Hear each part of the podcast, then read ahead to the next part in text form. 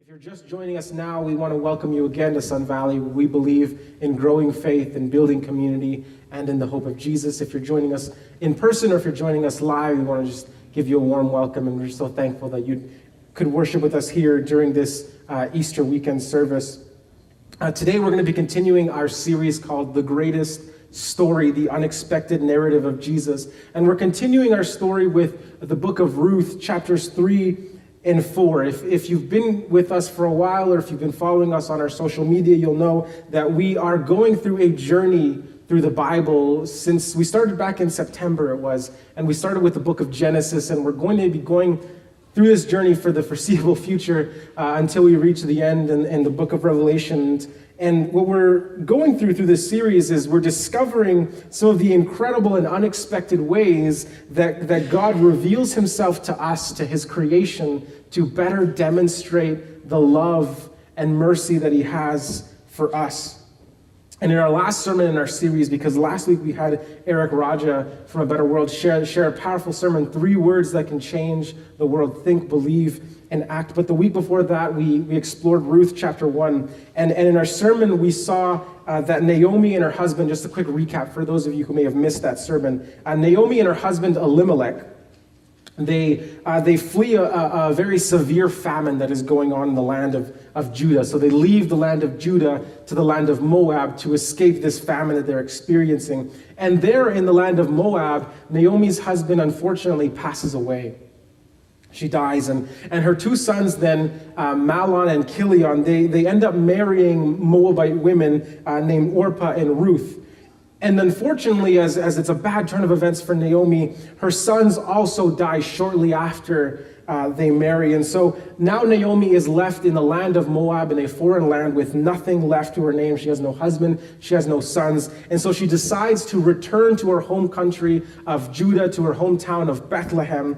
And so she journeys on to return home now that to hopefully find something better for herself and so ruth and naomi um, go or, or, sorry ruth and orpah they, they accompany naomi all the way to the borders of, of moab and, and the borders of, of judah and they both have this very tearful goodbye that we read in, in, in, Ruth chapter 1, where they both express this, this, this sorrow that they're going to be splitting because both Ruth and Orpah really love Naomi. They love the family that they've been folded into. They love the God they've come to know. Um, and so they have this tearful goodbye, and, and Naomi sends them off, and she says, Please uh, go home to your countries because I have nothing for you. I have no sons left. I have no way of providing for you. Uh, if you remember back in, in, in those times, um, women who were widowed or who had no husbands or who had no fathers really had not much to look forward to. Unfortunately, they were left outcast in society. And so Naomi didn't want Ruth and Orpah to be in a situation like herself. And so she says, Please go home. And they have this tearful goodbye, and, and Orpah leaves, but Ruth doesn't. Ruth clings on to Naomi and she says, Wherever you go, I will go. Where you are buried, there I will be buried. Your God will be my God. So Ruth leaves behind her whole family. She leaves behind her culture, her comforts, her securities, and she abandons all of the old gods that she had been raised to believe in. And she follows Naomi to Judah, and she also begins to follow and serve the God of the Israelites. Because not only is she enamored with, with Naomi, not only is she in love with this person as this familial relationship, but she also begins to grow fond of this God Yahweh that she's come to know and begins to serve him. And they arrive just in time for the beginning of the harvest of barley. Now, uh, in the Bible, uh, if, you, if you follow along with our reading plan, you'll know that for last week, we had in our expanded reading, we had some, some chapters in Leviticus and chapters in Exodus, uh, because God had given Moses very specific instructions on caring for the poor, for the widowed, for the foreigners, and for the orphaned. And so, when, whenever the people of Israel, whenever they collected their harvest, uh, whether it was wheat or barley or, or flax or whatever it is that they were picking up, they would bind their stalks together. Right? They would bind them together, and then someone would come by with, with, a, with a plowshare or with a, uh, what, are what are those called? Little sickles or whatever, and, they, and they'd cut the stalks as they, as they were bound together and they'd take them off, right? Um, but, but God had given Moses specific instructions for his people. And he says, whenever you are binding the stalks together, there are going to be inevitably stalks or pieces that do not make it into the fold There are going to be pieces that maybe fall out. There are going to be pieces that are going to be left behind. And the same was for when they harvested any fruits, when they harvested grapes. Whenever they came by and co- collected their clusters, there were always clusters of or individual grapes that would fall to the ground. And God said, "Do not pick that up. Do not collect the loose stuff." Do not collect the leftovers because there are people in your community that are in great need that have no, no way of supporting themselves. And so these people were allowed, according to the law of Moses, to come in behind and collect the leftovers. It was a way of ensuring that everyone, no matter what their circumstance or situation was, that they had a means of providing for themselves. So Ruth and Naomi, being both widows, and Ruth especially being a widowed foreigner, now goes out to glean. That's what, that's what they called gleaning, is to collect the leftovers. And she goes out to, to glean for herself and for Naomi, and she happens to arrive in the fields of a man named Boaz. Ruth chapter 2, starting in verse 5. We're just going to read a couple of verses in here. Uh, if you don't have your Bibles with us, you can join us as it's on the screen for you uh, to read along with us. As we're going to be reading from the New International Version, Ruth chapter 2 verse 5 says this boaz asked the overseers of his harvest uh, the overseer of his harvesters who does that young woman belong to and the overseer replied she is the moabite who came back from moab with naomi. She said please let me glean and gather among the sheaves behind the harvesters. She came into the field and has remained here from morning till now except for a short rest in the shelter so Boaz, approaching Ruth, says to her, My daughter, listen to me. Don't go and glean in another field, and don't go away from here. Stay here with the women who work for me. Watch the field where the men are harvesting and follow along after the women. I have told the men not to lay a hand on you.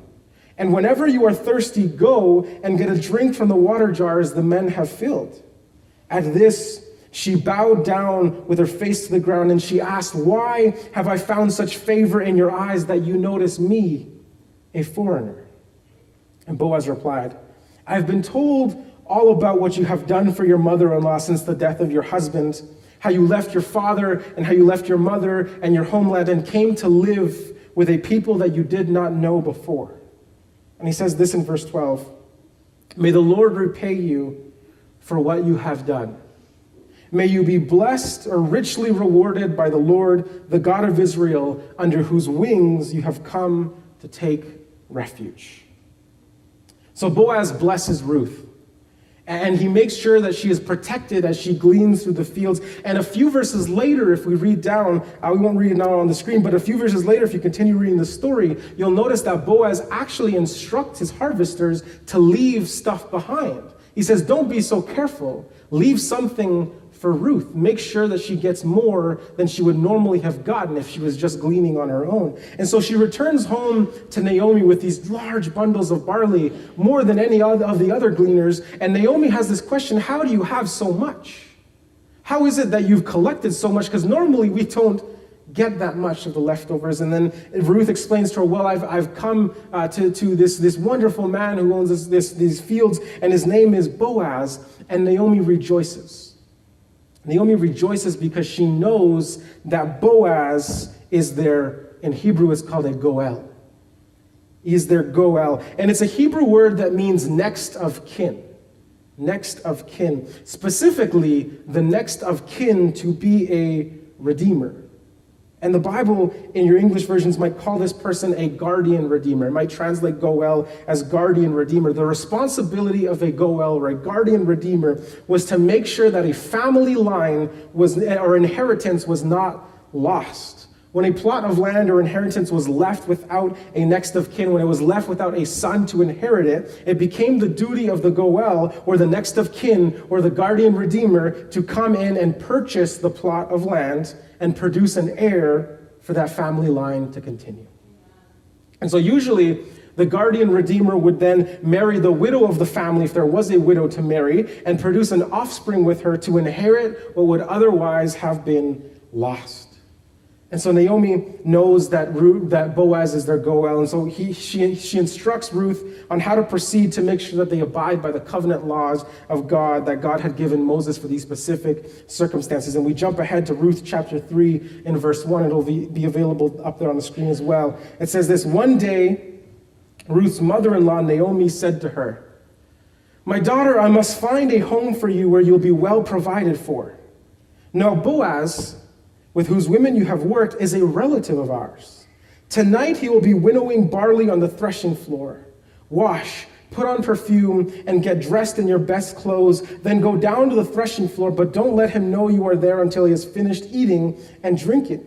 When he lies down, note the place where he is lying, then go and uncover his feet and lie down, and he will tell you what to do. And she says, I will do whatever you say. So she went down to the threshing floor and did everything her mother in law told her to do. When Boaz had finished eating and drinking and was in good spirits, he went over to lie down at the far end of the grain pile. Ruth approached quietly, uncovered his feet, and lay down. In the middle of the night, something startled Boaz, and he turned, and there was a woman lying at his feet. Who are you? he asked. I am your servant Ruth, she said. Spread the corner of your garment over me, since you are a guardian redeemer of our family. Verse 10 says, The Lord bless you, my daughter, he replied. This kindness is greater than that which you showed earlier. You have not run after the younger men, whether rich or poor. And now, my daughter, don't be afraid. I will do for you all that you ask. All the people of my town know that you are a woman of noble character. Although it is true that I am a guardian redeemer of our family, there is another who is more closely related than I. Stay here for the night, and in the morning, if he wants to do his duty as your guardian redeemer, good. Let him redeem you. But if he is not willing, as surely as the Lord lives, I will do it. So the end of the harvest is approaching, and Naomi knows that they're not going to have much prospects for providing for themselves. So she wants to find uh, Ruth a husband to protect their estate and also to care for Ruth. And so Boaz, as we know, would be, would be busy at this time because the harvest is ending. He'd be busy separating the barley from the chaff. What they would do is they'd have these giant uh, kind of pans and they'd have all the barley with, with the, the, the, kernels and, and the chaff and the wheat and the whole thing and they'd end up like kind of shaking it out into the wind so that the wind would carry out all the stuff that isn't the kernels and the kernels would fall to the ground. And so they would do this in the evening kind of in the later uh, day when it was cool when there was the wind blowing. And so boaz would be busy doing that. And it was actually customary at the time for the owner of the field and for the owner of the products to sleep on the threshing floor to sleep beside the grain because they knew that thieves might come to try to steal what they had worked so hard to produce. So this guy, Boaz, then stays alert. He comes out, he sleeps in the threshing floor, he sleeps in the pile of grain to be alert so that no one can come in and steal what he has worked so hard to produce. And then Ruth approaches him. He's sleeping there on the threshing floor. Ruth comes over, uncovers his, uh, uncovers his, his feet, and lays down. And there are a couple of things I want to mention here um, because this whole process might seem a little weird, right? It seems strange what Ruth is doing. You might have some questions about Ruth's noble character. And, and in our modern world, the way that we read it now, unfortunately, sometimes we might read something into the story that really isn't there. And there are some people now who, who read this encounter here, this story, as Ruth and Boaz having a sexual encounter, but that's not what actually happens. The whole ordeal seems rather peculiar to our culture now because we're not accustomed to those things, but there are a few reasons why a sexualized reading of this story isn't actually biblically accurate. First, the first reading, it doesn't make sense that this would be a sexual encounter because neither of them were married, and the whole foundation for the book of Ruth is that both Ruth and Boaz are incredibly noble characters. Both of them follow God's law according to the law and above and beyond. Right? Because remember the whole thing about the gleaning, the whole thing about collecting and leaving leftovers for the people. Boaz did that perfectly. He allowed foreigners, he allowed orphans, he allowed widows, and he even provided more than what he was required to provide. He went above and beyond following God's law. Ruth does the same thing. She comes from a land that is completely different, a land that follows other rules, that follows, follows other gods, and yet she comes and follows the law of God perfectly and abides by the laws of Moses. And so it would not make sense to read that into the story because the story is based on the fact that both of them have incredibly noble characters, that both of them honor God with who they are and, and how they act. Second, some scholars have noted, uh, because that whole thing where she uncovers his feet is kind of weird, they've noted that, that in the past and in some Middle Eastern cultures, the wives would actually crawl into bed from the bottom. They wouldn't kind of climb into bed from the side, they would crawl into bed from the bottom as a way of humble submission to their husbands. That's just the way that they did that. That's weird now, but it's just the way that they did that. Um, and so, Ruth, you'll notice, this is interesting. You'll notice this that Ruth has the right to demand Boaz to marry her, according to the law. Because they know that Boaz is a Goel. He's a next of kin. He is a guardian redeemer. According to the law of Moses, the Goel had to redeem the family member. It was mandatory, there was no option. It was mandatory. And so Ruth has the right to go to Boaz and say, You have to marry me because you are my guardian redeemer. But instead, instead, Ruth comes and lays at his feet, representing herself as a servant, and humbles herself before Boaz, and, and does not demand what is rightfully hers, but rather submits herself to Boaz. It was this means of humble submission, this way of following God in their culture. And third, when she says this, spread the garment of your cloak over me, it was actually a traditional act of redemption for the person. Whenever a guardian redeemer would redeem a widow, one of the symbols that they had been redeemed was placing his cloak over the widow. And so basically, when Ruth says, Spread your garment over me, she is actually proposing that he propose. Will you propose to me? Um, and so, what Ruth does is she follows the customs of Israel and she humbles herself before Boaz and she asks him, Will you marry me as a guardian redeemer in the most appropriate, even though it seems weird to us, it's actually in that time the most appropriate and God fearing way available to her. And so then we find the character of Boaz is that he is such an honorable guy that he says, Do not leave, because if you leave, I know that there are thieves out there during this time of the night, during this season. Do not leave here because you might get attacked or assaulted on the way. So stay the night.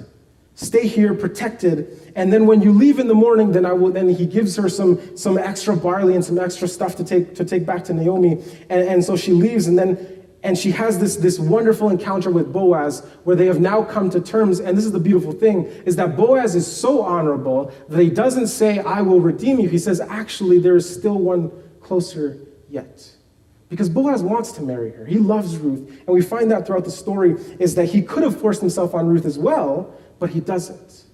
He kind of holds off and he waits and he respects her boundaries and respects her. And he says, As much as I would love to marry you, there is still one closer yet. So it is my duty as an honorable man to allow that person first dibs, technically, at redemption. And he says, But if that person refuses, as surely as the Lord lives, I will do it. I will not rest until this matter is done. We're going to put that, all of that aside, all the cultural context aside, because we're going to focus on something very interesting that happens here, something interesting that the author of Ruth um, does, and, and the way that the author of Ruth writes the story, because the author of Ruth creates a parallel and writes the story in such a way that we are meant to see a parallel between Boaz, between what Boaz does and what God does for us. If you'll notice in, in, in chapter 2, uh, uh, verse 12, when Boaz has this conversation with Ruth, he says, May the Lord repay you for what you have done. May you be richly rewarded by the Lord, the God of Israel, under whose wings you have come to take refuge. And then in the next chapter, in chapter 3, verse 9, Ruth says this Spread the garment or the corner of your garment over me, since you are a guardian redeemer of our family. And what's interesting that you might not notice in the English is that the author uses the word, uh, the word translated as corner of your garment in 3.9 is the same word used in 2.12 as wings. It's the exact same word.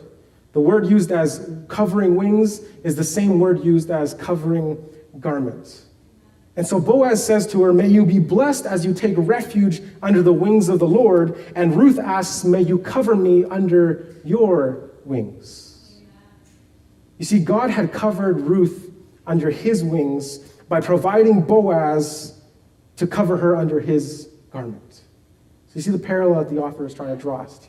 This action of God, of refuge under God, and this action of Boaz as a covering of redemption. And so Boaz is meant to be in the story a Christ figure, a figure of the Messiah, a parallel to help us see the attributes of what the Messiah would actually look like and would do for us. And so Ruth found her refuge in God through Boaz. This is our first lesson for today, first of two. Don't worry, it won't take so long. First of two, our, first lesson is this In Him we find refuge. In Him we find refuge. You see, God is, is concerned over every little detail of our lives. And despite the chaos that we might find in, uh, ourselves in, despite the chaos that Ruth found herself, having lost her father in law, having lost her husband, having her sister lost her husband as well, now being stuck in a situation where she was forced to beg and to glean and to just pick up the leftovers, despite the fact that she found herself in all of this, she still found refuge in God.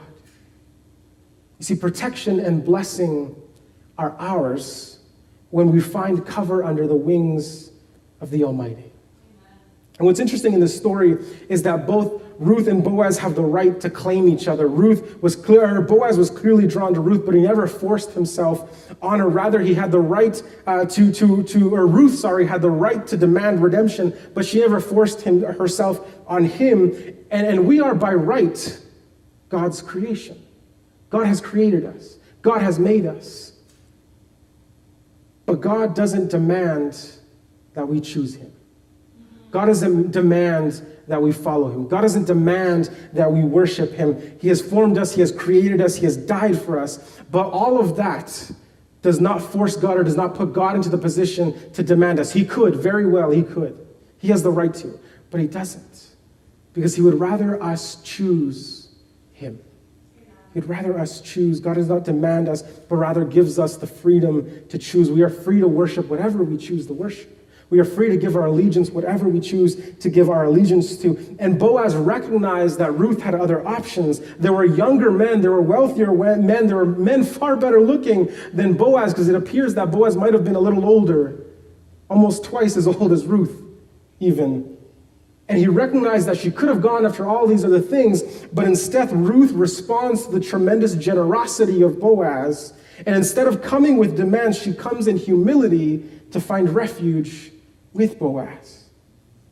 And you find that Boaz's generosity is not a trick, it's not a ploy, it's not a means of convincing Ruth to fall in love with him. Boaz does that because he loves, because he gives graciously without condition. Do you see the parallel between Boaz and Christ? And that's the thing is that God doesn't demand of us. And God gives without expectation. And God gave without expectation. And God continues to give without demanding once that we return to him or that we follow him or that we worship him. Ruth responds to Boaz out of the goodness of Boaz, and we then in turn respond to God out of the goodness of God. In him we find refuge. And like I said, Boaz would gladly redeem Ruth, but there's still one yet closer. And so he goes in accordance with the law and he goes to the other relative and, and, he promises Ruth that this thing would not be settled until, until he figured out a solution. So we jump to Ruth chapter 4 in verse 2. It says this Boaz then immediately the next day he goes out to find the elders, he goes out to find the leaders, he goes out to find this guardian redeemer that is closer. So Boaz in verse 2 took 10 of the elders of the town and said, Sit here, and they did so. Then he said to the guardian redeemer, Naomi, who has has come back from Moab is selling the piece of land that belonged to our relative Elimelech. I thought I should bring the matter to your attention and suggest that you buy it in the presence of these seated here and in the presence of the elders of my people. If you will redeem it, do so. But if you will not tell me, so I will know. For no one has the right to do it except for you, and I am next in line. And the guardian redeemer, the unnamed redeemer, says, I will redeem it. And then Boaz said, On the day that you buy the land from Naomi, you also acquire Ruth the Moabite, the dead man's widow, in order to maintain the name of the dead with his property. At this, the guardian redeemer said this. Listen to what he says. He says, Then I cannot redeem it because I might endanger my own estate. You redeem it yourself. I cannot it. And now that the other next of kin has refused the responsibility to redeem Ruth and Naomi's inheritance, Boaz then steps in and says, I will redeem them both. And just like Ruth found refuge in God through Boaz, so too does she find redemption in God through Boaz. This is our final lesson for today. In him we find redemption. In him we'll find redemption. You see, Boaz was a guardian redeemer who redeemed both Ruth and Naomi. He rescued what have might otherwise been lost. And it's beautiful that in the story of Ruth and Boaz, it is meant to be a picture of what God or what Jesus does for his people because of the noble self sacrificing example of Boaz. We find a picture of Jesus and his sacrifice for us. You see, Jesus is the Redeemer who risks it all out of love for us. Boaz was not afraid that Ruth was a Moabitess. See, the law of Moses prohibited the people from intermarrying. It prohibited the Israelites from marrying any of the people of, of, the land of Canaan. But in Ruth's dedication to what was right, Boaz saw deeper than the surface, deeper than the cultural differences. He saw someone worthy of redemption. He saw someone worthy of love. And you see, Jesus is not afraid of our mess. Jesus is not afraid of our cultural difference. Jesus is not afraid of our sinfulness. He's not afraid of our mistakes. Jesus sees beyond our brokenness. He sees beyond our sin, and he sees the children, the creation that he died for. I invite the band to come on up as, as we close and as we prepare for communion. You see, God didn't wait for us to get things right first. Jesus died for us while we were still in the middle of our sin, while we were still in the middle of our mess. And listen to this. Because Boaz goes to give the opportunity to the guardian redeemer, and he says, "You are closer. You have the right to redeemer, uh, to redeem Ruth and to redeem Naomi." And what does the next of kin say? What does he say? The, the unnamed redeemer. He says, "No." He says, "I cannot redeem it because I might endanger my own estate. He says, I cannot redeem them because the price is too high. That's what he says. He was not willing to pay the price to redeem Ruth. He said it would cost him far too much. And yet Boaz was not afraid of what it might cost him. He was willing to redeem this foreign woman regardless of what it meant for his social standing regardless of what it meant for his family, regardless of what it meant for his estate.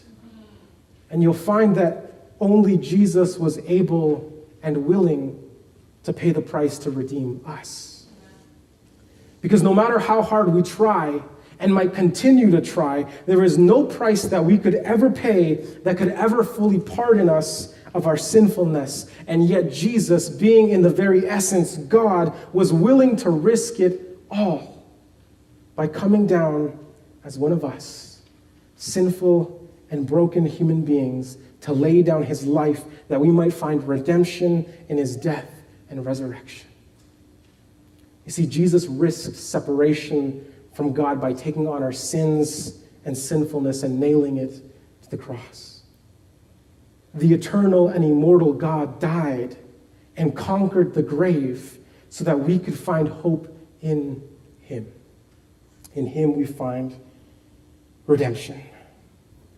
And this is what we celebrate every Easter. This is what we celebrate. We celebrate a crucified Savior and we celebrate a risen King. We celebrate that we were once considered lost and that God did not rest until He found us. We celebrate that we were dirty and broken, and God clothed us and covered us in his righteousness. We celebrate that death and sin no longer have power in our lives because our lives belong to the resurrected Jesus, and in him we have our victory. And we want you to celebrate the redemption that we find in Jesus today by taking part in communion with us. You see, the, the sacrament of communion is when we eat and we drink the bread and the wine as a way of professing our acceptance of the refuge and redemption that we find in Jesus. And if you're a guest with us and haven't celebrated communion with us, we do want to let you know uh, what this is going to look like. When, when, when, when I kind of call you down, when we invite everyone to partake, um, you're going to stand up and then you're going to go out to the sides and you're going to come through the middle. You're going to take a cup, you're going to take a piece of the bread, and you're going to go back to your seats and remain standing. Once everybody has grabbed a cup and a piece of the bread, then we're going to have a short prayer as we partake in the bread and the cup. And, and during the whole time, as you walk and as you grab and as he goes to sit, I want you to, to just take some time to meditate. Take some time to think and to pray, to meditate on the lyrics that are being sung and to think about what God has done for you personally, to think about the sacrifice that God has made, to think about the risk that Jesus took in order to redeem us. And in case this is all new to you, we want to still invite you to take part, uh, partake in communion today as a way of declaring to God that you want to receive the redemption of Jesus, that you want to live in right relationship with Him and with others, that you are tired of the broken patterns of sin in your life, and that you want to find refuge and redemption in Jesus.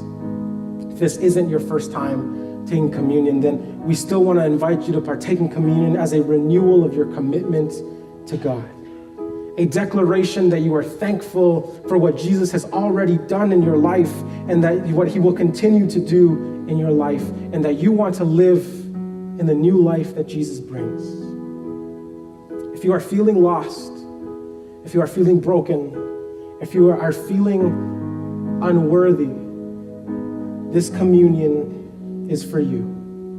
Because God sees your mess and He chooses you. God knows and God knew what the price of salvation was, and He paid it in full. See, Jesus is our refuge, He is our redemption, He is our salvation. And we want to invite you to stand as we sing this song and as you come on down to partake in communion with us.